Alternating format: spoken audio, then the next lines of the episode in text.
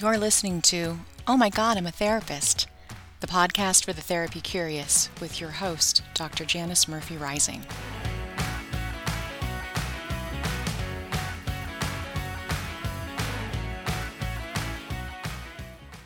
As a reminder, the ideas on this podcast are mine and mine alone and not meant to represent all of the therapeutic profession. It's for educational purposes only, and it's not a substitute for medical advice or individualized mental health care. Hello, and welcome to the latest installment of Oh My God, I'm a Therapist. It is September, and you can feel where I live in Washington state, the air is starting to cool a little. I'm really enjoying that because it's been such a hot summer. And from what I understand, still the coolest summer I'm ever going to experience, thanks to global warming. Today, I am excited to bring to you one of my favorite topics the Enneagram. So, what is the Enneagram? Is today's title. A podcast that I listen to often and have also been on is Enneagram and Coffee with Sarah Jane Case. I had the opportunity to be interviewed by her last March about being a therapist and using the Enneagram. And so I'm going to put that link to that show in the show notes if you get a chance to listen to her. She's an author, podcaster. Her um, Instagram is just fantastic. She is an Enneagram Type 7. Even if you don't know what that is, that's a good example of somebody that's a Type 7 and is using their 7 enthusiasm to engage people with something that she loves. So I hope you give her a listen. So the Enneagram, if you've never heard of it, is a is a map. Um, some people think of it as a personality test. I don't really view it that way, but that's fine if you want to of nine different points. And these points, from my perspective, are the way that people internally locate themselves and also externally go about being in the world. And of course, because we are all one specific type, and then the way we interact with other people, it can be a system that really helps us understand not just ourselves, but other people. It can help us with conflict. It can help us understand people's deeper motivations that maybe are behind behaviors that might be confusing if you're not sure why someone's behaving a particular way. So I've always been really curious about the Enneagram. I came across it when I was in high school and thought I was one number, and then learned much later when I was working on my doctorate that I'm not. And I had the opportunity when I taught at the Evergreen State College to have some fantastic guest speakers come and introduce in a really good way to my students the Enneagram. And it was just very delightful to see people that are starting out in their careers or, you know, maybe coming back to school, but at that level of education to be able to get a positive experience with the system. The system is very old. It is thought to have been as far back as Pythagoras and Plato, and there's some documentation of that. Our integration of it came in the United States in the 1980s, and that was at a time when psychopathology, I think the DSM 3 was out, there was a lot of self help going on in the culture. And so there was definitely a labeling of the Enneagram that came along. It was also a system that wasn't supposed to be public, it was a spiritual system. And there was actually some legal and other things that came about later on that made it accessible to everybody. The first thing people usually want to know when they approach the Enneagram is okay, there's nine numbers, which one am I? So the first place that people go to now is usually you go online and you take a test. And what these tests will usually do is give you three options. And oftentimes what happens is people come back and say, oh, I'm a 947. That's a theory, but that's not what those tests are meant to do. They're meant to narrow down for you the three that you should look at to see which one you are that's probably the easiest way to go about learning what your Enneagram type is. I just don't recommend it though, but it's mostly what people do, so I'm not going to talk people out of their behavior. But my analogy with the Enneagram is that that's sort of the getting a um, a sample at Costco which is fine. I love getting samples at Costco, especially if they're cheese or crackers or chocolate. And, you know, getting a sample at Costco is of, like, let's say, lemon meringue pie is different from actually making the pie from scratch, um, serving it, and explaining to somebody how you made it. And when you really walk and talk the language of the Enneagram, um, in addition to being a map, I think it's a language that you, you learn over time. And the more you learn it, the more you can apply it to a lot of different things. It's just a very different experience. And I think people want the sample and they want to be able to say, okay, I tried that. But it's it's not really the whole system. So I'm going to just give you a very brief rundown of the different types, beginning with type 1. Type 1 is the idealist, because that's what my teacher Dale Rhodes taught me to use. Type 1s are very active. They have a sense of being on the go all the time. I think even when they're sitting still, they're still moving and having activity in a lot of ways. Ones are ones are concerned with being good and being right. And that rightness oftentimes comes from having some kind of moral compass very often this is one that's you know, i think of like a religious zealot as being a type 1 but even somebody that is an atheist can be a type 1 they just have a sense of right and wrong and what they're supposed to do and not supposed to do. One of the reasons that they have this sense of being right is because they want to be seen as worthy.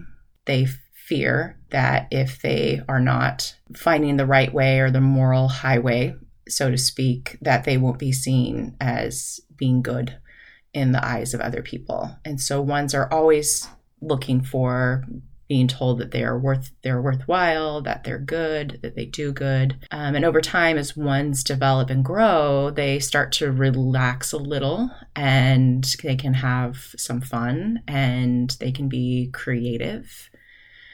Type twos are oftentimes called the helpers. And twos are interested in what you're interested in, meaning they really want to be the expert at understanding and relating to you. They like relationships. They want to know what's good for you. They want to help you. They want to be needed. They take a lot of pride in how they help other people. I think it's good to have a healthy two in your life always um, they're the person that's going to ask you if you need anything and maybe they might even ask they might just show up um, when you're sick with some chicken noodle soup which is lovely. What they really want is to be wanted and so when they share with you what it is that they know about you and how they care about you they're they're really sharing their love and as twos learn to be healthier they also extend that love that they give to others um, to themselves. Type three is, I call it the star or the performer. Type threes are, I think, very valued in this culture. Type threes really want to be seen as someone that is successful. They want to be loved for, well, they don't, at, at their core, they want to be loved for who they are, but the way that that shows up in their lives is they do things in order to find love. This type is actually a heart centered type, which is confusing to some people at times because they lead with their desire to be seen as successful, their desire to be seen in the world as good at their job. What helps me identify a three is knowing that they're they're devoted to the role because they're hoping someone will um, not just tell them good job, but really, really love and care for them. And as threes grow and get healthier in themselves, they start to see that they are worth love without having to do anything to achieve it. Type fours are called the romantic. Fours are one of the intensity types, and they're intense in terms of their feelings. They're very creative, they're very deep, they like to be seen as being unique and they have a tendency to feel as though other people have something that they haven't gotten a hold of in themselves. They can oftentimes feel overlooked. And at their core, they want to be seen for who they are as someone that's unique and truly validated. Full disclosure, type fours are some of my favorite people. I oftentimes, every time I learn the Enneagram every year, I'm always like, oh, am I that type? And every time we get to the four, I'm like, oh, they're so wonderful. It might have to do with the fact that I'm a therapist because type fours are, I think, drawn to being therapists often. And it, I think, really benefit from therapy because they are oftentimes the type that gets told growing up that they are dramatic or they make too much of things and coming to therapy they're going to get validated for all of that. And you know once they're validated a lot of those fears about other of lacking something calms down. Type 5 i call the observer. Fives are what are called the head types and they really want to be the person that has the facts, all of the facts, that are the most knowledgeable about the facts that they are the most interested in. A lot of fives, if you have a five in your life, they probably are very wise. They might not say anything until they have all that information. When they have the information, they're usually very accurate, sometimes scarily so. They wish that their needs were not a problem that I think that fives are the type that wish that they could just lived in the in the land of facts and could think look at things logically. And I've seen this with fives where that gets them in trouble where they do try to just apply data or facts to things and um, they forget that maybe the person in front of them isn't looking for that information maybe they're looking for connection and i think that's a good reminder for all of us is when we're asked our opinion about things to ask do you want the facts or do you want me to just listen to you right now. It's, it's a good it's a good life skill. The other thing about fives that I really enjoy is I see them as types that really have like their own hiding place in the world, meaning they have like a, a book nook or a, a castle or just somewhere, even if it's just in their mind. When I watched The Queen's Gambit, I really thought the main character was a type five. So that's a good example of type five in the world. Type six is called the loyal skeptic and loyal skeptics are also a fear type, or not, a, they are a fear type. Um, they're a head type. So there's two, three, and four are heart types, five, six, and seven are head types, and then the last three are body types. And so that just really means that that's sort of where their center of attention goes to the most. And so type six, most of all, wants to be certain. They want consistency like their name suggests, they can be really loyal to things. They can also be very skeptical about things, which can seem like a conundrum. But as you get to know sixes, they're actually very warm. They want to be supported. They want to hear that they're safe, that they're secure. Like twos, they can be delightful to be around because they're also the type that might bring you chicken soup if you're if you're not feeling well. If you're in their circle.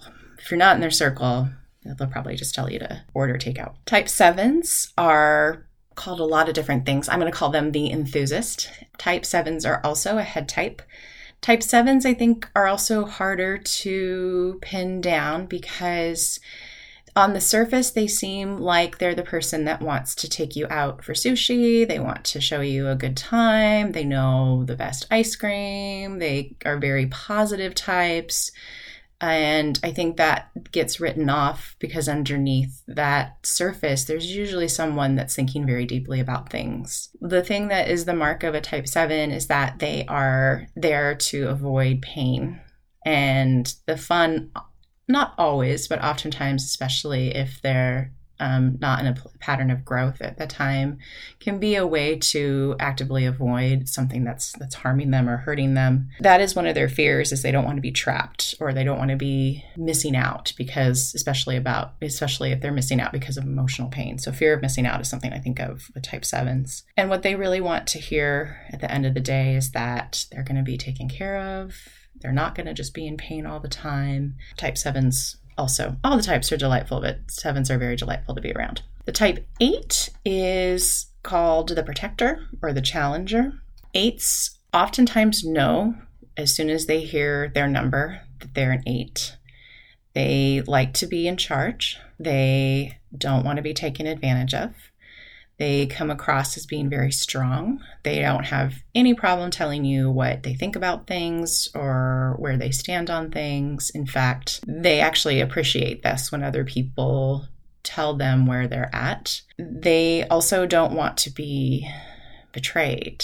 And so eights can be a type that comes on pretty strong. What I notice about eights is that underneath that protective layer, there's usually a very gentle, loving, sensitive person that, you know, really just needs someone to give them permission to be um, secure, which kind of makes them seem like they're a type six because they're they're both pretty intense types. The difference is that sixes are afraid underneath everything, and eights just literally have no fear. They're I think the ones that are going to run out in battle um, when there's a battle, and I think of them as also being the advocate and being really good advocates for other people. And that's another piece that's important to remember about type 8s is that they will root for the underdog, they will advocate for other people. And when they get into a place of growth, what they will also do is recognize that they are worthy of the advocacy that they give others as well. And at the very top of the Enneagram, the final number is type 9. And type 9 is called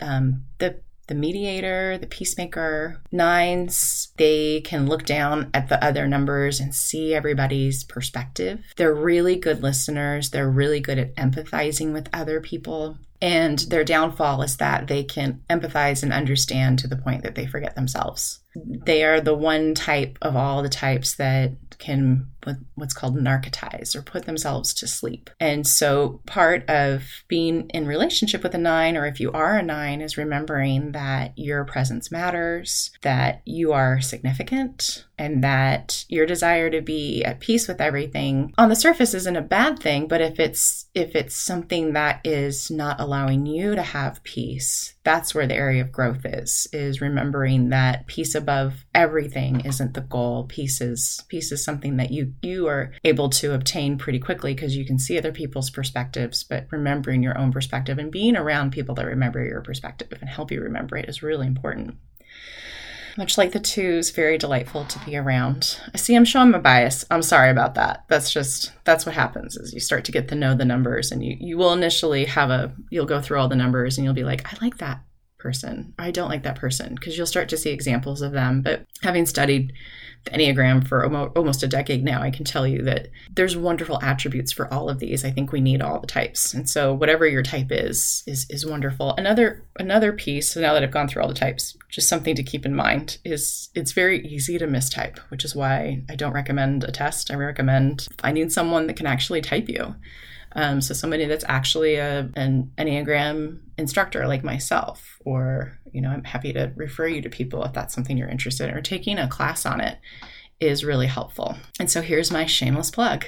This month, I am going to be teaching a six hour continuing education class for therapists and people like therapists called Enneagram Informed Counseling. So, one of the things I found once I started bringing the Enneagram to my counseling practice is that it really helped me very quickly get a sense of the deeper motivations of my clients. So, clients come in and they often have a presenting problem, something that they want to work on. And as I get to know them, when I can start to get a sense of what I think their Enneagram number is, that can help me move in a direction with them of helping them grow a lot quicker. My own Enneagram teacher, Dale Rhodes, actually said to me once, I don't know why counselors don't all know the Enneagram. It's it's sort of like being given a map for people. And I agree with that. I think that's a statement that a lot of times parents make or partners make you know, in significant relationships is, you know, I wish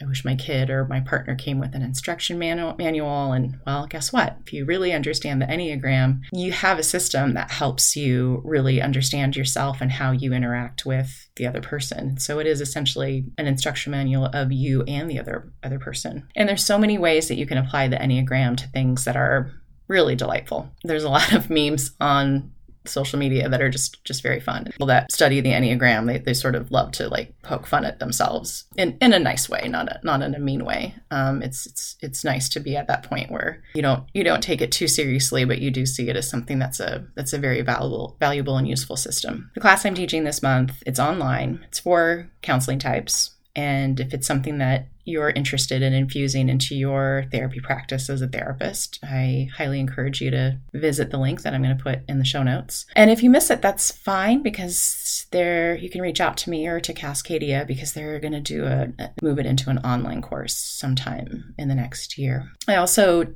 teach annually try to do it annually i missed it last year but I, I teach an introduction to the enneagram online and i'm going to do that beginning March 6 in 2023. And so if that's something you're interested in, you are are welcome to reach out to me. And if you're like, yeah, that's nice. I'm I'm actually more of a you know, study on your own kind of person. The book, The Essential Enneagram, is a wonderful starting point. I've actually, and now you're going to know something about me that maybe you didn't want to know, broken this out at parties to help people understand their type, which is like the best kind of party for me is somebody that wants to like take a qualitative test and you know puzzle over whether or not they're a type 2 or a type 4 a final note just to take away about the enneagram is that you will know that you've landed on your number because it will feel like a huge relief and also a huge grief because there's something to finally knowing your number that just gives you permission to be who you are. And especially if you learn it,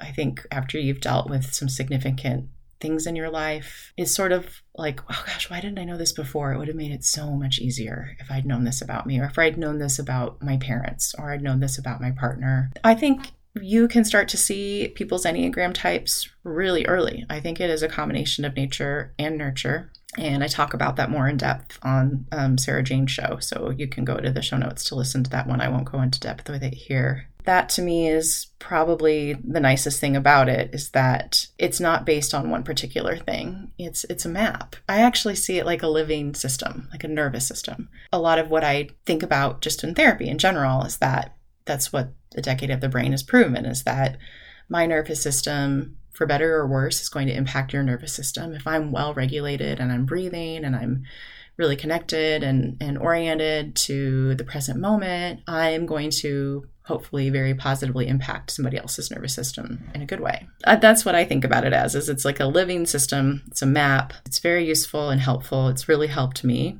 But if you're feeling skeptical, if it doesn't feel like it's right for you, I would say that's fine. There's plenty of other systems that you can use. This is just the one that feels like like the best fit for me. It's definitely not a science um, by any means. It was a spiritual system for many millennia until it was brought here and introduced to the psychology systems. And so I don't think it's meant to be, uh, it is being researched in a lot of ways, you know, analyzed in that sense. But I don't, I don't spend a lot of time worrying about that. It's like if something works, I don't really need to question it.